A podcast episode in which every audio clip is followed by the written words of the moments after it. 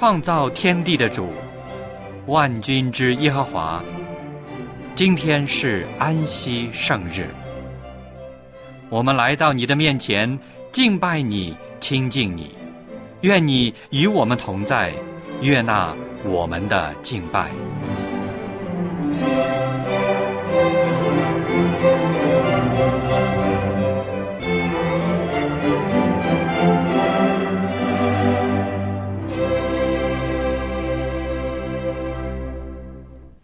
各位弟兄姐妹，亲爱的朋友，安息日快乐！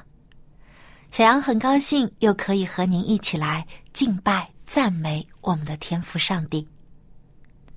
圣经历代志上29篇11到13节这样说：耶和华尊大，能力、荣耀、强盛、威严都是你的，凡天上地下的都是你的，国度也是你的，并且你为至高，为万有之首，丰富尊荣都从你而来，你也治理万物，在你手里有大能大力，使人尊大强盛都出于你。我们的上帝啊，现在我们称谢你，赞美你荣耀之名。圣日崇拜现在开始，请打开颂赞诗歌，一起来唱赞美诗第7首，赞美上主。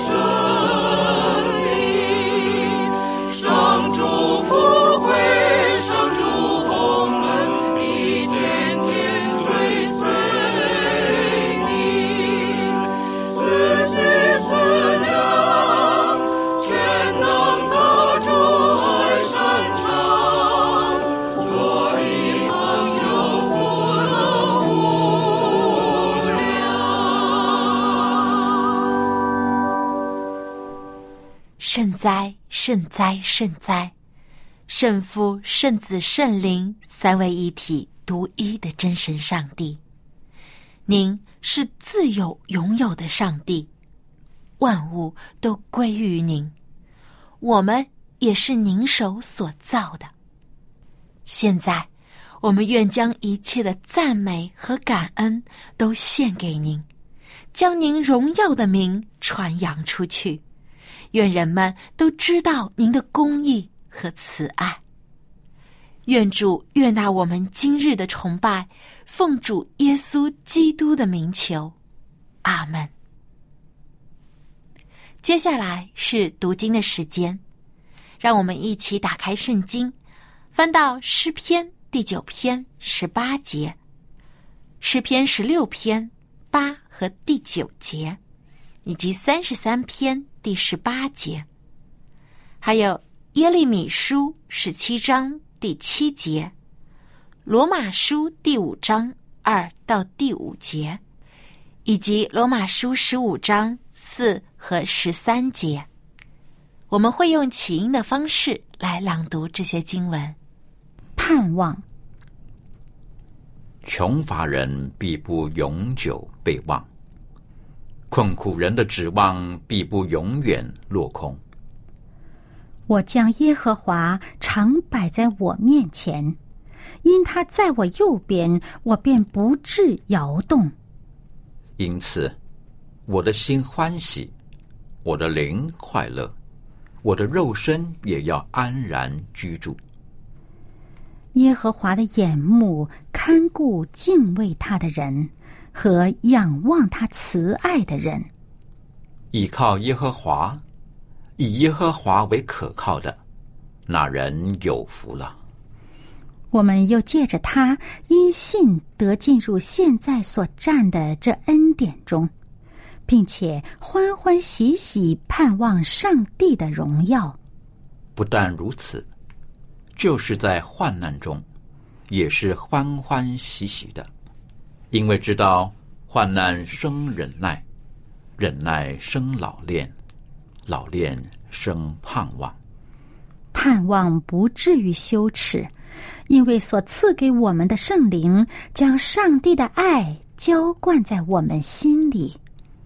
从前所写的圣经都是为教训我们写的，叫我们因圣经所生的忍耐和安慰可以得着盼望。但愿使人有盼望的上帝因信将诸般的喜乐平安充满你们的心，使你们借着圣灵的能力大有盼望。现在我们的生活节奏变得越来越快了，无论是学习、工作还是家庭琐事，都需要有计划的进行，才不至于手忙脚乱。做事分清轻重缓急，有先后主次，这样才有条理。那么在您的生活中会如何安排轻重缓急、先后主次呢？对于您来说，什么才是最重要的呢？今天望潮牧师要和我们分享的正道题目就是先后轻重。让我们把接下来的时间交给望潮牧师。各位朋友，各位弟兄姐妹，你们好，愿主的恩惠和平安在我们的当中。大家都知道，这个现在考大学的时候，尤其是所谓报研读研究生的时候，有一个专业很热门的，很多人想报读的，这英文就是 MBA， 就是管理学，行政管理啊、工商管理啊、医院管理啊等等，总之是管理学。因为一个企业也好，一个机构也好，总之需要管理人员，如果有好的管理，那就会出色的表现。那么管理当中最重要的管理什么呢？现在又有一门课，常常我们也很多人学过，就是 time management， 就时间的安排。这是在管理当中很重要的一个项目。因为有人就讲，作为我们生命讲，从物质的含义讲，就时间加空间而已。一个人有几十年或者近100年，现在对不对？这个寿数。不过真正能够发挥效力的，能够很身强力壮的年限是有限的。所以时间的管理、时间的安排是一个极其重要的。因此我们在中国人当中也有这样的说，要分轻重缓急，对不对？要分主次先后，在英文就是一个 priority。 我们必须要把人生当中很多很多的事情要有一个次序的排列，就根据它的轻重缓急、主次和先后。如果掉乱了，甚至是杂乱无章的话呢，我们的时间的这个收效是很少的。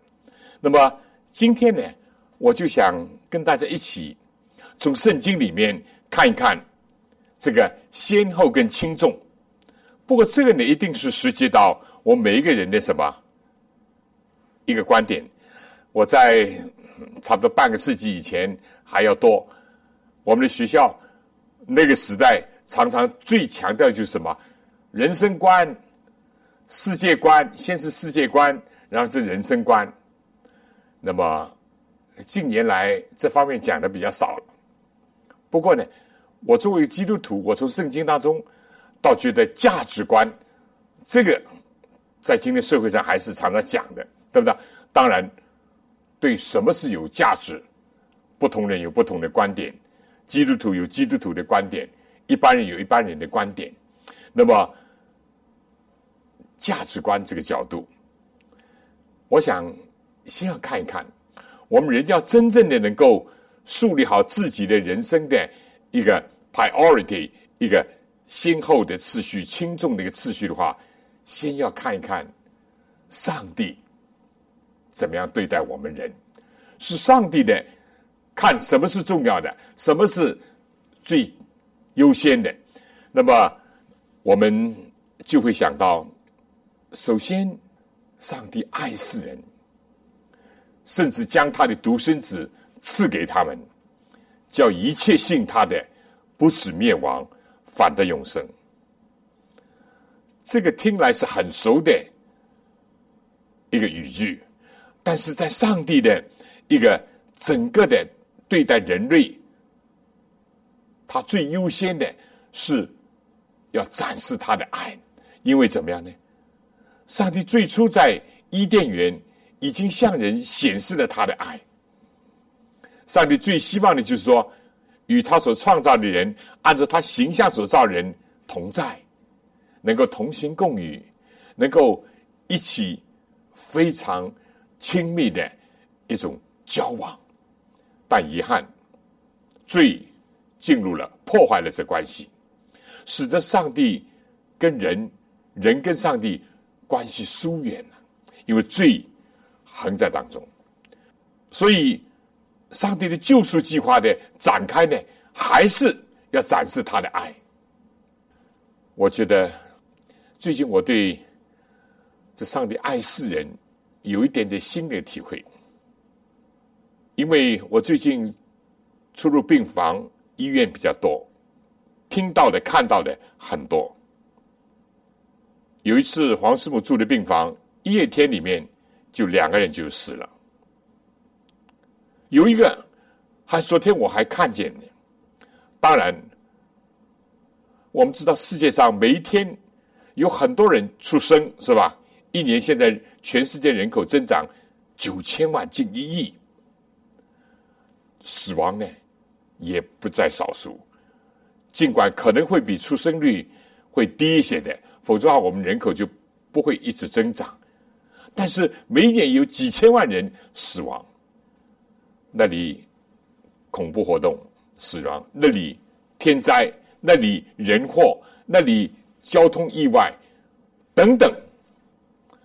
我不晓得各位怎么样，我自己有的时候看电视新闻的时候，我的心里很沉重，因为看到一个海啸就扫出了很多人生命，一个地震又剥夺了很多人生命，马航的失事，韩国的沉船，某个地方的矿井泄漏煤气等等，都使人怎么样心情沉重。但是我自己最近体会就是说，我们越是认得的人，越是亲热的人，越是爱的人，如果他们的生命在考验当中，如果死亡在威胁他们的时候，我们的心情会更沉重。你说是不是啊？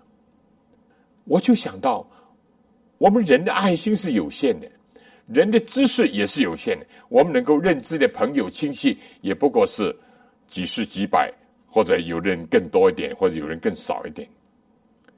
我就想到我们人的爱心有限，知识有限，所以我们能够承担的心灵的负担呢，也有限，但上帝爱世人，全世界人他都爱，男的女的，白种人黑种人，有钱的贫穷的，有知识的没有学问的，上帝都爱，甚至罪人上帝也爱，希望他们回转。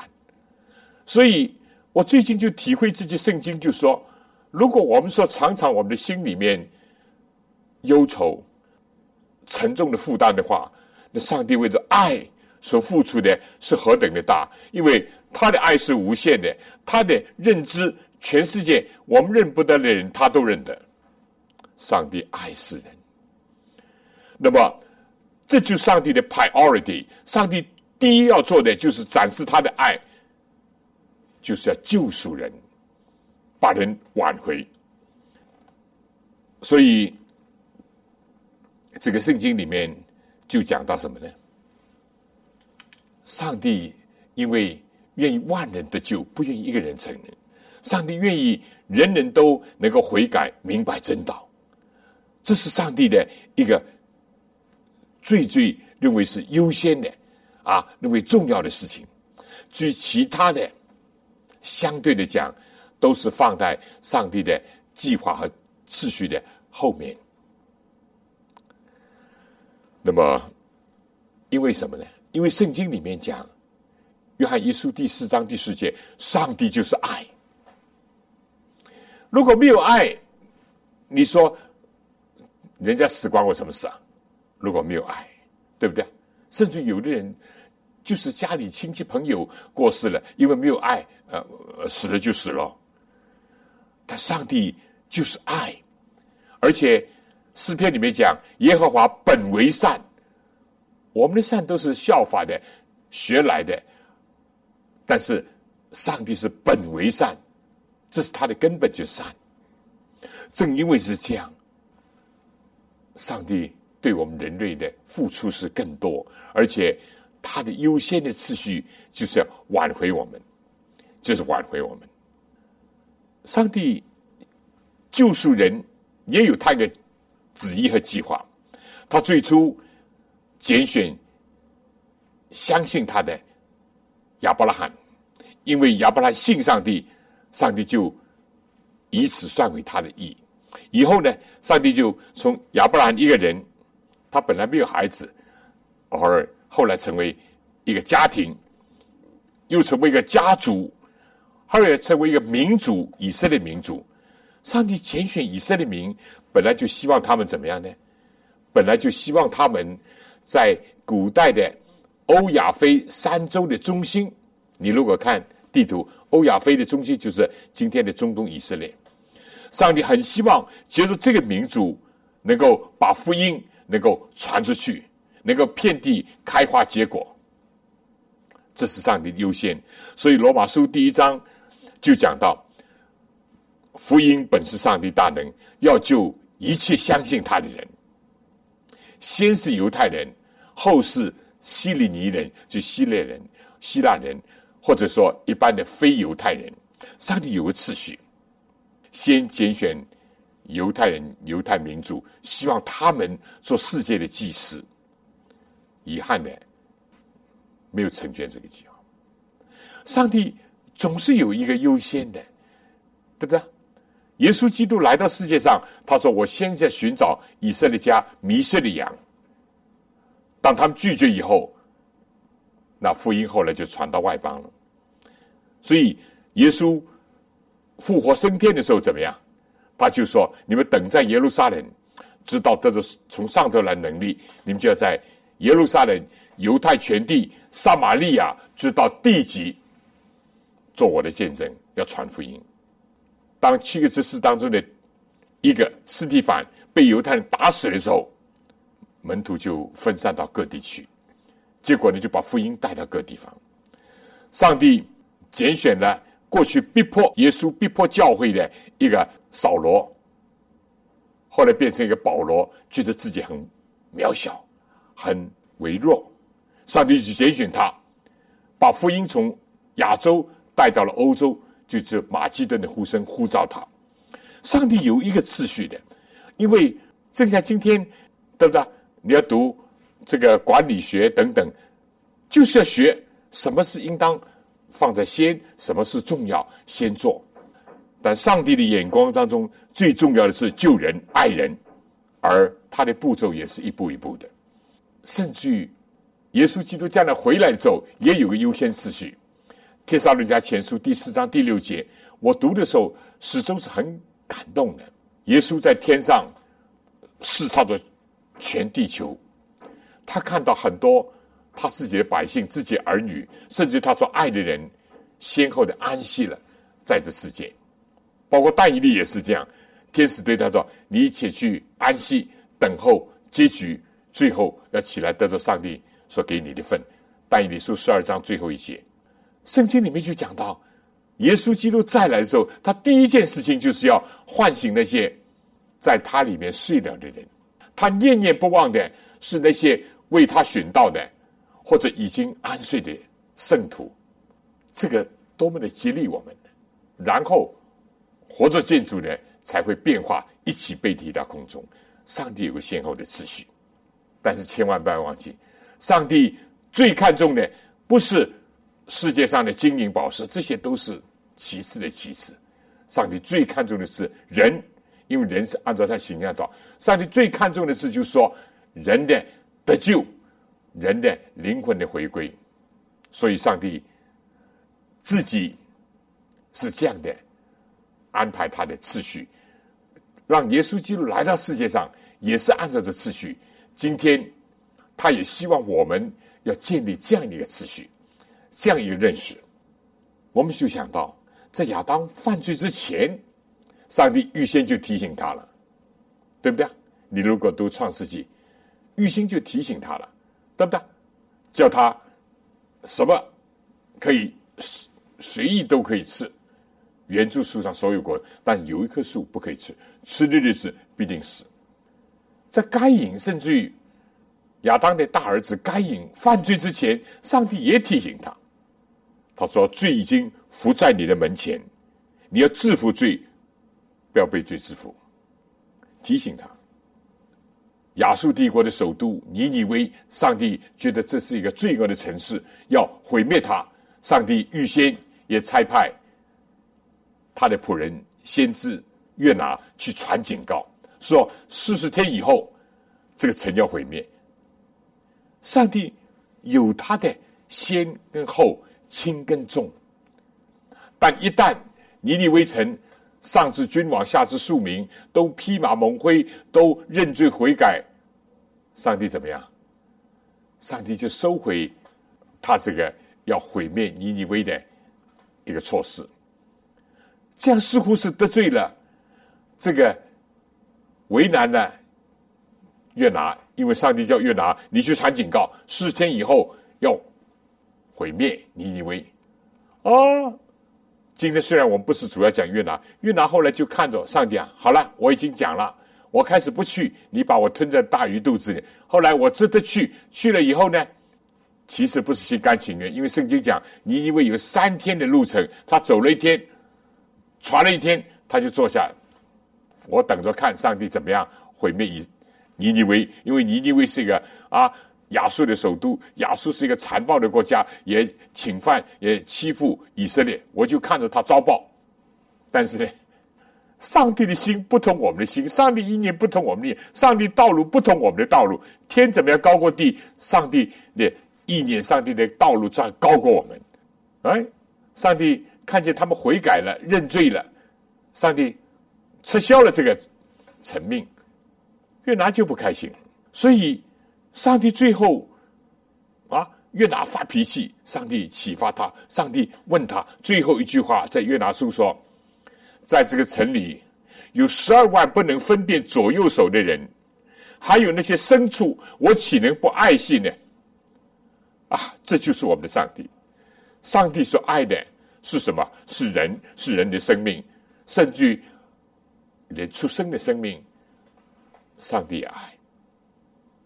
我们就是在这个基础上要建立我们的世界观、我们人生观、我们的价值观。什么是最重要的？这世界上什么是我们应当要投入的、要献身的、要追随的就是人和人的生命，甚至连动物的生命我们也不摧残，也不虐待，是不是啊？好，现在我们就来看一看上帝对人是这样，上帝把人看作最重要，人对上帝，人对天国又如何呢？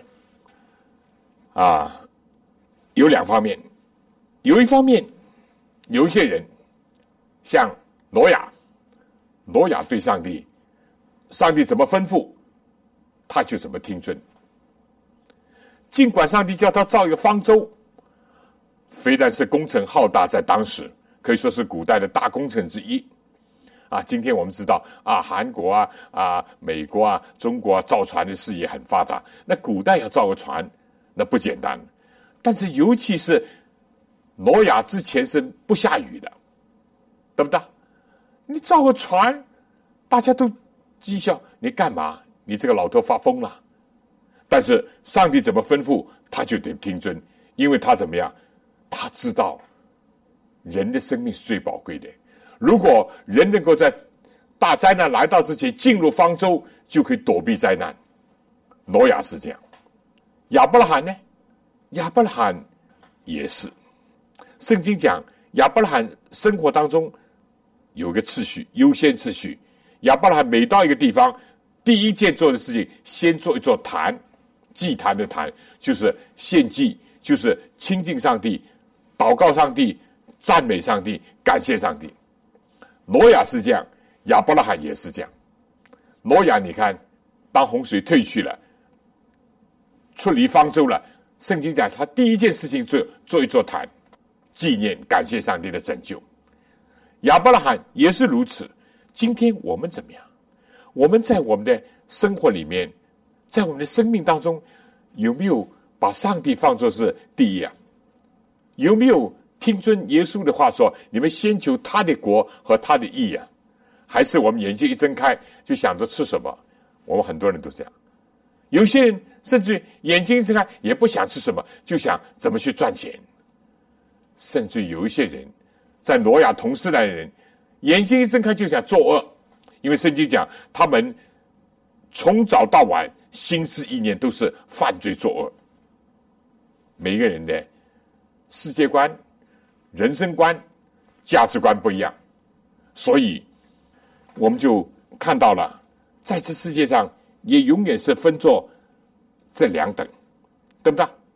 两等。那么圣经也有一些要求什么先什么后的，对不对？我们讲到其实第一次土地改革或者是分配土地，还不是在我们的时代，在20世纪啊，在中国或者在俄罗斯，不是苏联，不是，是在出埃及以后进迦南的时候土地分配。所以当他们在约旦河西的时候，已经有两个支派已经分到土地，流便支派、迦得支派、马拿西半个支派，但是呢，其他的支派还要过到河东去，还要征战。摩西当时就要求他们，对不对？哎，约书亚就当时就带领他们怎么样讲呢？你们可以分到地，但是你们不要先怎么样坐享其成，安逸的在家里啊，看看孩子啊，享受享受，先跟你们的弟兄一起去得着上帝所应许之地，然后你们大家都分到了地了，然后你们再回来。约书亚记里面很清楚的讲到这事情，所以有个先跟后，但这个先跟后是很反映一个人的怎么样价值观，一个人的人生观、世界观的。很多人想，我已经有地了，我还要去打仗吗？他就不想到其他人还没有，他的弟兄们还没有，所以先后轻重，与其说是一个简单的一个举动或选择，其实是反映着人的价值观、人的人生观、人的世界观。我们再讲圣经里面啊，以利亚的时代，当时亚哈王以及他的王后耶西别，那犯罪作恶，很多做坏事情，结果呢有3年不下雨。那当然是土地龟裂了，那么收成失收了等等，饥荒遍地。哎，上帝叫先知以利亚传完的警告，叫他到一个撒拉法的外邦的寡妇家里去。到了那里，以利亚就问这寡妇：“你可以给我做一个饼吗？”那寡妇就说：“我只剩一点面，一点点油，我做了个饼，我跟我儿子吃了就听天由命了。”但以利亚说：“你先给我做个饼。”其实以利亚不是贪吃，吃了一个饼不会死吗？还是会死，还是没有。以利亚要考验他的信心，这是一啊。第二，上帝的荣耀的作为要彰显。但这寡妇呢，有这个信心，先做一个饼。结果呢，他们饼也没有吃完，饥荒也最后度过了。所以这里面上帝有的时候要考验我们的，要考验我们的人生当中很多先后都是一个考验，对不对？我们反反复复地提到亚伯拉罕，亚伯拉罕有一度怎么样带大了罗德，罗德的父亲早死，亚伯拉罕带大他，培养他，提携他，使得他最后也是怎么样家有万贯，意思就牛羊成群。结果呢，很多世界上贫穷日子反而容易生活在一起，当然因着贫穷被迫分手的也有，这是人生一个遗憾。但更大的遗憾呢，人富足了反而不能生活在一起，两家仆人都争吵，亚伯拉罕听了很难过，觉得上帝的名不应当受羞辱，我们在外邦其他人可以趁虚而入，何况我们是亲戚，这是伤了一个亲戚的感情，是很痛苦的。所以物质是需要，但物质不是最重要。所以他就把罗德叫到身边说，好了，我们不要自相纷争，你先捡，你要东我就西，你要西我就东。哎呀，罗德想，你是长辈，你是我的恩人，你不讲我倒不好意思，但你既讲了，我也落得来一个先见。他一看，哇，约旦河的平原在索多玛、俄摩拉没有毁灭之前，像伊甸园那么肥美，有水有草。哎，他说我要那个。好了，亚伯拉罕不是讲，好了，你要去要吧，先跟后，他先捡，亚伯拉罕让他先捡，反映了什么？罗德先下手，先捡了，又反映什么？但有意思的，圣经讲罗德离开以后，上帝叫亚伯拉罕站在山上，他说，你东南西北看，凡是你看到的，不是你的脚踏到的，凡是你看到的，我都应许给你。所以这就是一个，有人就说你们信耶稣人傻瓜蛋啊，这个放弃，那个不要啊，那个可以退让啊，我们先下手为强。但是真正的福分是来自上帝，对不对？哎呀，这个很有意思了，这个讲故事可以讲很多很多。我想再提一个哈该的时代，哈该是已经被掳归回，上帝要让他们造第二个圣殿，建造圣城的时候，但是先知哈该书第一章就讲到，你们这些人只是顾自己的家，先造自己的家，但是让上帝的殿荒凉，所以你们其实种也没有什么收成。先知就提醒他们，警告他们。人今天怎么样？我们对上帝的工作怎么看？对上帝的家怎么看？还是先顾我们自己的家，自己家顾了有多了再来顾顾。有人甚至自己家顾了，还要不断的扩大，先后轻重。在我刚刚所提的，还可以提很多，对不对？好了，刚刚所提的多数是旧约的事情，新约怎么样呢？新约也是这样，耶稣对不对？教导我们的祷告怎么讲？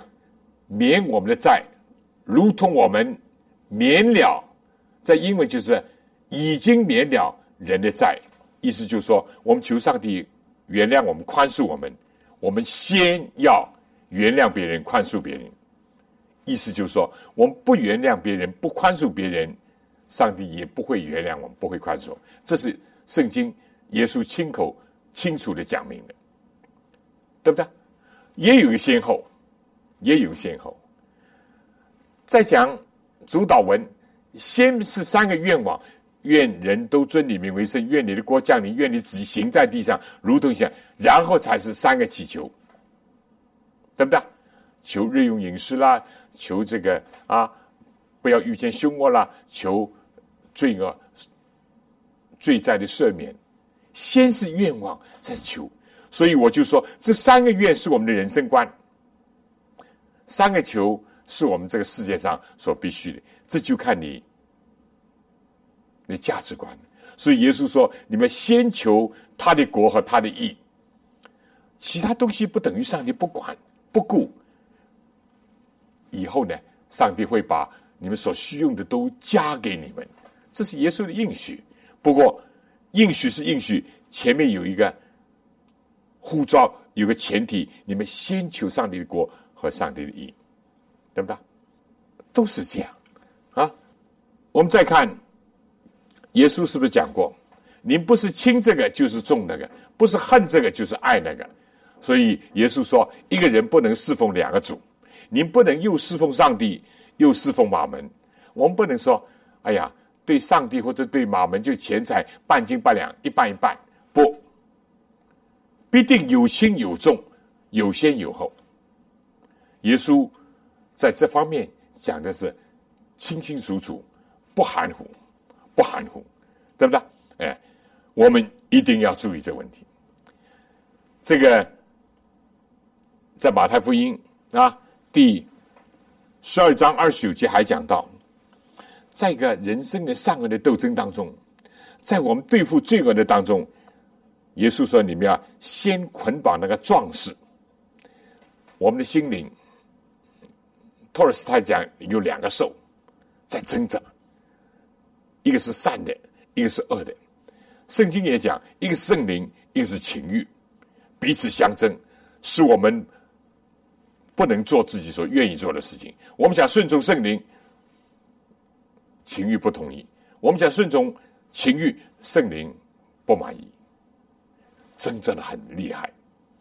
所以耶稣就说，你们要怎么样呢？要先捆绑这个壮士。如果我们让撒旦进入我们内心，称王称霸，我们就一败涂地，我们就永远做罪奴。所以先要捆绑撒旦，但你我有什么能力捆绑呢？我们只有奉耶稣基督的名，靠他的功劳可以捆绑撒旦。然后怎么样？撒旦没有手脚活动了，我们才可以整理打扫，才可以装饰，才可以建造，你说是吗？就是这样。所以耶稣讲得很清楚的，对不对？讲得很清楚的。甚至耶稣对那些法利赛人，耶稣也不是根本不顾的，耶稣也是在责备当中还是提醒他们。怀仁姐妹就讲到，耶稣在责备法利赛人的时候，眼中还是含着眼泪的。耶稣每一句话是这样的一种真诚，以致使得他每一句话都是圣洁的。耶稣怎么样对法利赛人说说？你们洗净了杯盘的外面，里面的肮脏呢却不洗，因为法利赛人只是假冒为善，只顾外表光鲜。虽然耶稣责备他们，你们像一个焚烧的坟墓，外面漂漂亮亮、光光鲜鲜甚至雪雪白白，里面是死人的骨头。但耶稣这样责备他们，耶稣还是爱他们，希望他们能够振醒，希望他们能够悔改。圣经我们很熟的马太福音24章，马可福音13章10节怎么讲？天国的福音要传遍天下，对万民做见证，然后怎么样？末期才来到。我们有的时候，尤其做福音信徒或者福音教会，哎呀，我们传耶稣再来啊，传基督福音，传了很多年，相信了很多年，等了很多年还没来，但我们就不想一想，有没有福音传遍天下，有没有对万民做见证？我们就不想一想，我们是白白得来，我们有没有白白的舍去？我们先是白白得来，我们然后呢，有没有白白舍去？如果福音还没有传遍天下，我们就要上帝国来到，不是有点自私吗？因为很多人还没有听见福音，很多人连耶稣的圣名都不知道，所以要传福音，要对万民做见证，在你我的生活当中，在你我有可能的时间，在你我有条件的时候，甚至没有条件的时候，传福音做见证，用你的嘴做见证，用你的手做见证，用你的生活生命做见证。当这工作完了，然后末期才会来到，然后天国最后会降临。你说什么？为什么？为什么这样？因为上帝希望多救些人，因为上帝希望万人得救，不愿一个人沉沦，就这么啊！今天都是举一些先跟后、轻跟重，对不对？我们做基督徒有的时候往往怎么样？先指责别人，先定别人的罪。耶稣就说：“怎么样？你们看见弟兄眼中有刺，却不知道自己眼中有梁木。”所以耶稣就说：“你们先要把自己眼中的梁木除掉，然后也可以看得清楚你们弟兄姐妹眼中的刺。”但我们正好倒过来，我们正好倒过来。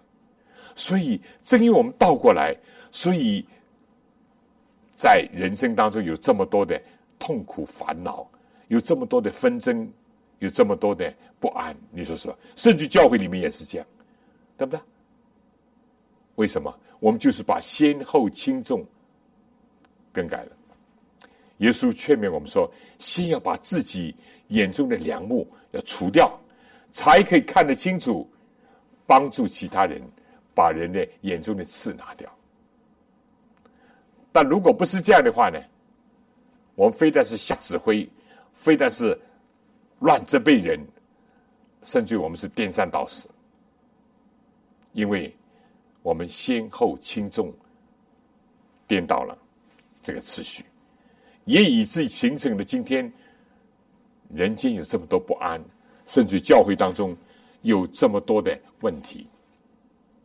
今天在教会兴旺发达的同时，有不少的教会或者教会之间有矛盾有纷争，我们不妨想一想，是不是因为我们在 priority 上，我们把传福音看清了，把自己教会里面的这些人事放大了，是不是呢？我们把很多的精力钱财在内耗上，我们没有去对外传福音，是不是这样呢？往往不先责备自己，先责备别人，是不是这个原因呢？我想这都值得我们大家不要小看，以为这个题目你讲这个题目，这题目牵涉的面太广太广啊，包括我们的世界观，我们的人生观，其实根本就是个价值观。你我的价值到底什么看重？当把自己看的是老子天下第一，我最有价值的时候，你一定是周边怎么样看清这个，看不清那个，甚至踩低别人，一定的，一定的，对不对？那么对帮助别人也是这样，对不对？大家也记得，就是耶稣有一次去到一个池子旁边毕士大池子旁边，总是看见一个人在讨饭。后来他知道这个人在那里躺了38年，因为耶稣牺牲的时候才33岁嘛，他后来知道这个人在这里已经30几年了，说不定从小因为什么原因瘫痪了啊，结果家里人或者是天天把他放在这里，他其他不能做，只能讨饭，很可怜。有人有点同情，给点钱；有人甚至很讨厌他，你天天在这里讨饭，天天啰里啰嗦。有人呢转头就走，有人甚至吐个口水，倒霉，我一出来就碰到你啊，这样的一个人。但耶稣那天去到毕士大池子旁边，看到这个，也听到那里有个传说，就是说天使有的时候会下来的，下到这池子，水一动，谁第一个跳进去，不管你什么病都会医好。这个当然是当时在犹太人当中传说。那我们没有病的人当然管你天使下来也好，但有病的人总希望怎么样得到医治，是吧？不管什么病，尤其是慢性病，尤其是折磨人很痛苦的病，当然希望得到痊愈了。这毯子等啊，1年等，2年等，10年等，都等不到。耶稣看着他，问他：“你要痊愈吗？”哇，这个他眼睛一亮，我从来没有听见这个话，你要痊愈吗？也没有看见这样慈祥的脸容，但他心里又矛盾了，要痊愈，当然我想痊愈，但我怎么能痊愈呢？没有可能啊！从人看来，我已经躺了这么久，医生也医不好我。从这个所谓机遇讲，天使下来水动的时候，他就讲啊，当水动的时候，总有人比我先下去，意思就是说我失望再失望。这世界就是这样，有人啊，你今天啊，据说有的时候什么重大的节日，有人到王大仙，有人车公庙，就是要抢这个烧第一炷香，不管别人怎么样推倒别人，甚至冲过抢，这个是一个。第二呢，遇到好处的时候总是怎么样一马当先，总归是自己怎么样跑在前面，甚至于可以踩到别人身上，踩到别人头，叫自己跑第一。这就是世界。所以他很叹息说，总有别人比我先下去。但上帝爱世人，上帝爱罪人，上帝爱一切痛苦的人，上帝爱一切失望的人，耶稣医治了他。所以耶稣跟世界是一个对比啊！我再讲一个，扫罗，他以前他的家庭出身好，他的背景好，他的教育程度高，他是出生在名门望族，又是出生在大城市，又是在法利赛人的教派，又是热心的，可以说样样都好。如果这样表示打星的话，他每一个都可以打红星、东红星。但是他为他祖宗的热心逼迫基督徒，他在大马士遇见耶稣。耶稣说：“你为什么逼迫我？”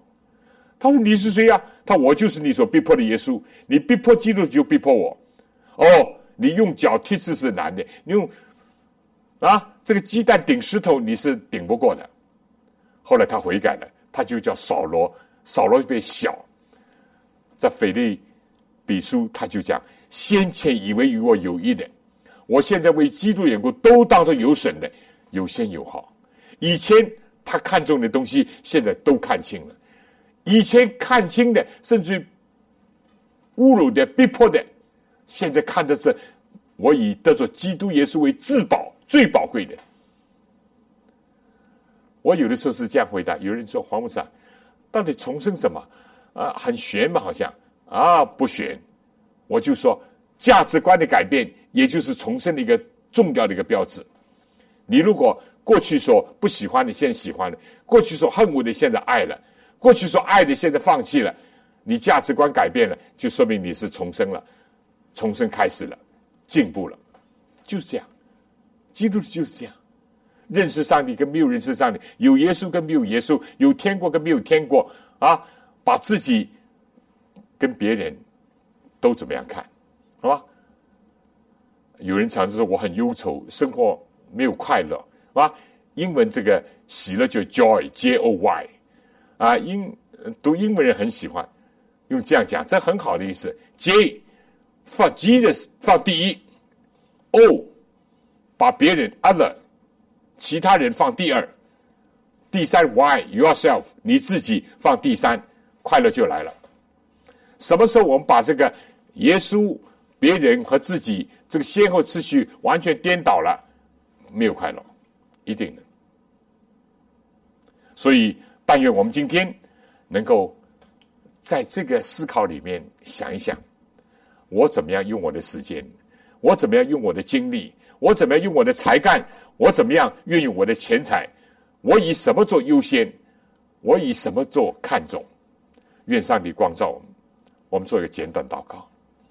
天父啊，撒旦破坏了我们的良知，撒旦也变化了今天世界上人所有的价值观。谢谢你拯救我们，让我们再变回来，让我们能够听从你的话，接受你的教导，效学主耶稣基督，让我们建立我们自己的人生的轻重缓急的事情，以你为先，以你为重，以救人为先。主啊，谢谢你，赞美你，帮助我们，听我们的祷告，靠耶稣基督的功劳，阿们。非常感谢王长牧师的分享。人生如果以自己为先，自己为重，人生就会变得自私狭义，痛苦和抱怨也会被放大很多。但如果我们以主耶稣为先，就会发现我们自己实在太渺小了。耶稣所经历的苦难远远超过我们所经历的，所以我们不必惧怕。他的大能与成就也远远超过我们所能做到的，所以我们自己没有什么值得骄傲的。耶稣的爱更是远远超过了任何人的爱，所以我们才不至于失望灰心。以耶稣为首的生活才是开阔和坦然的，因为我们活在主里面。最后，让我们打开颂赞诗歌，一起来唱第403首《园中独步》。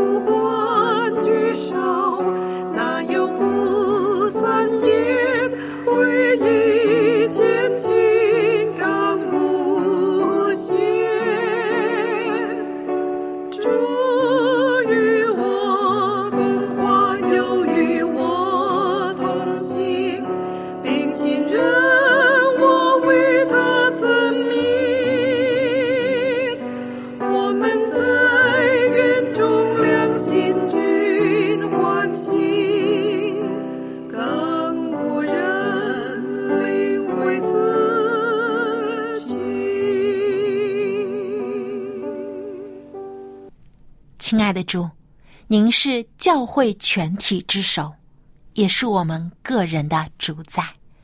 我们愿将自己摆放在您手中，跟随您的带领。愿天父的慈爱、主耶稣的恩惠、圣灵的感动，时常与我们众人同在，从今时直到永远。阿们。